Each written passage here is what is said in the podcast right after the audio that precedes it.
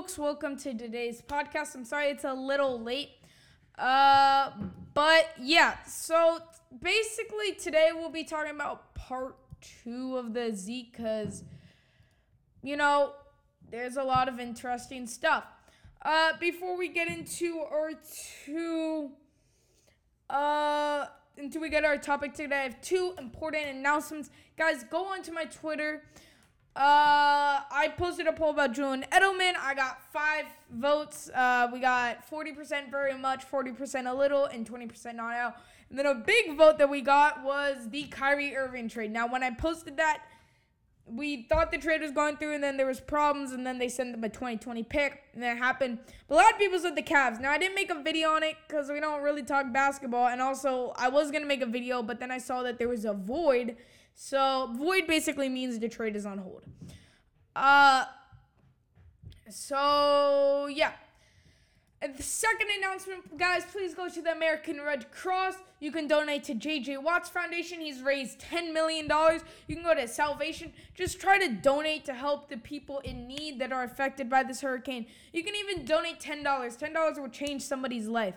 So uh, I'll leave a link down in the description for the uh, stuff that you need to get. Uh, so the topic we'll be talking about today a topic that you know some people like and some people don't. Uh, and it's it's the topic about Ezekiel Elliott.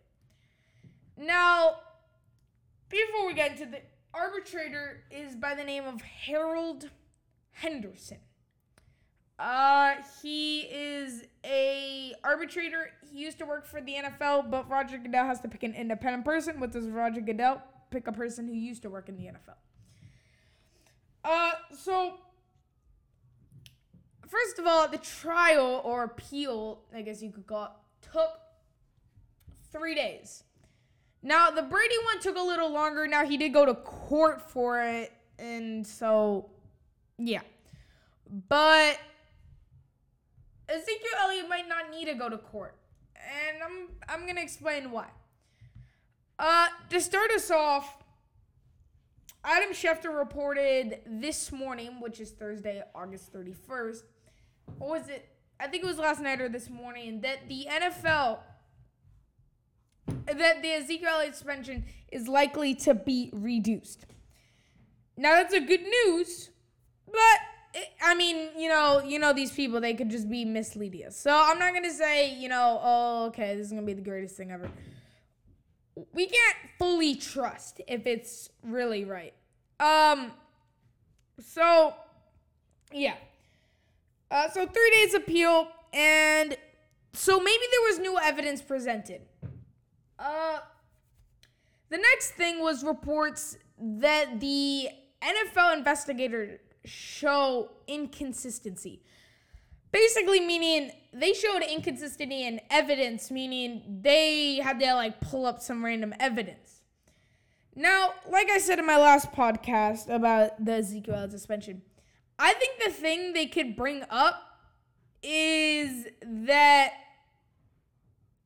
he pulled down a woman's shirt, but the one the woman didn't care. She said it was for fun, so they can't even use that. Now, this is the real question Is the NFL committee very trustworthy? And it doesn't seem so trustworthy. First of all, we have people working in that business that are New York Giants fans, Redskins fans, Cowboys fans. In my opinion, if you work for the NFL committee, you should not no, like you can work there, but your your thing should be set aside. Your football team should not matter. Uh and I think that's why. And there's a person who works for the NFL. And not only that she worked for the NFL, she's not a coffee person. She's a person who made one of the final decisions, like helped Roger Goodell.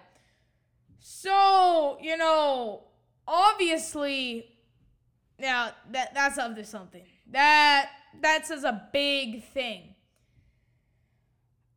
Uh and the next thing is, guys, don't hit women. Uh, I always want to say that, and I've always said this in my Zika. Uh, it's not good to hit women, so don't hit women. Don't don't even think about it. So yeah, th- I, get that out of mind if that was in your mind. Uh, so yeah, I I think I'm on now. If he hit a woman, I think that's terrible, and this should never be done. But you know, it's leaning towards he didn't. But even if he did, I, think it's irresponsible, and you should just never hit women. I, now, I would never lay hands on a woman. Just told me to that. The NFL investigate an NFL investigator. Not only was she an NFL investigator, but she was a pretty important investigator to this case. Uh, she was one of the lead investigators in this case. She goes by the name of Kia Wright Roberts, and she is a woman. And I did want to point that out because be, she's a woman. Not no, she's not a man. She is a woman. And she recommends that there should be no suspension after talking to his ex-girlfriend. Now, she was the only one who talked to his girlfriend, his ex girlfriend. So that has to wonder the person who talked to his ex girlfriend, but not only talked, she was the only one who talked to his girlfriend.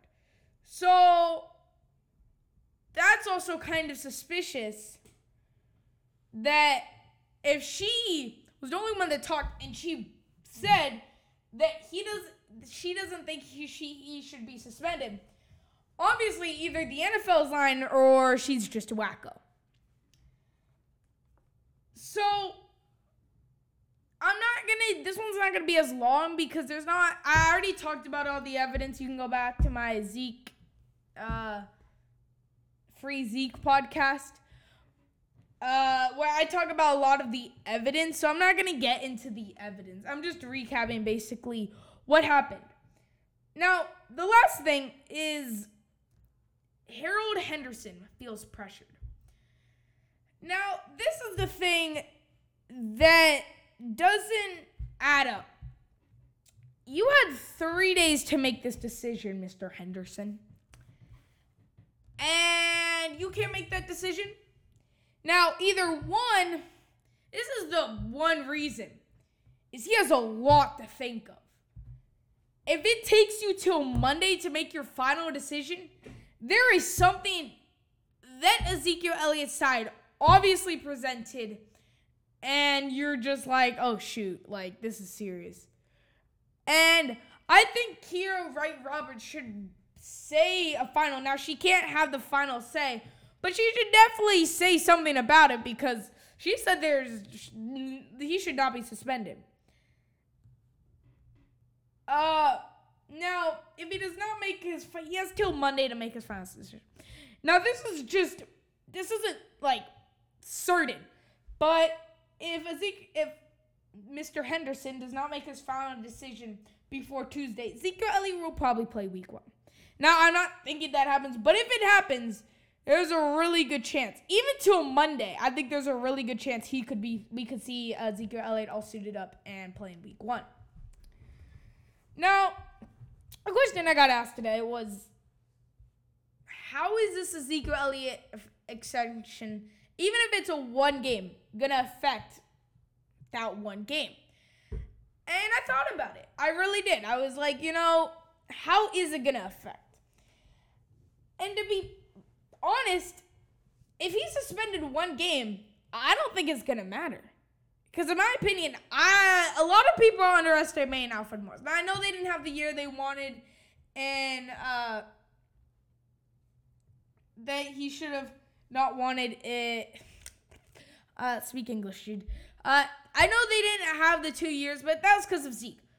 But you know, they're not bad running backs, and to be honest, Darren McFadden was a 1,000 yard running back with the Oakland Raiders.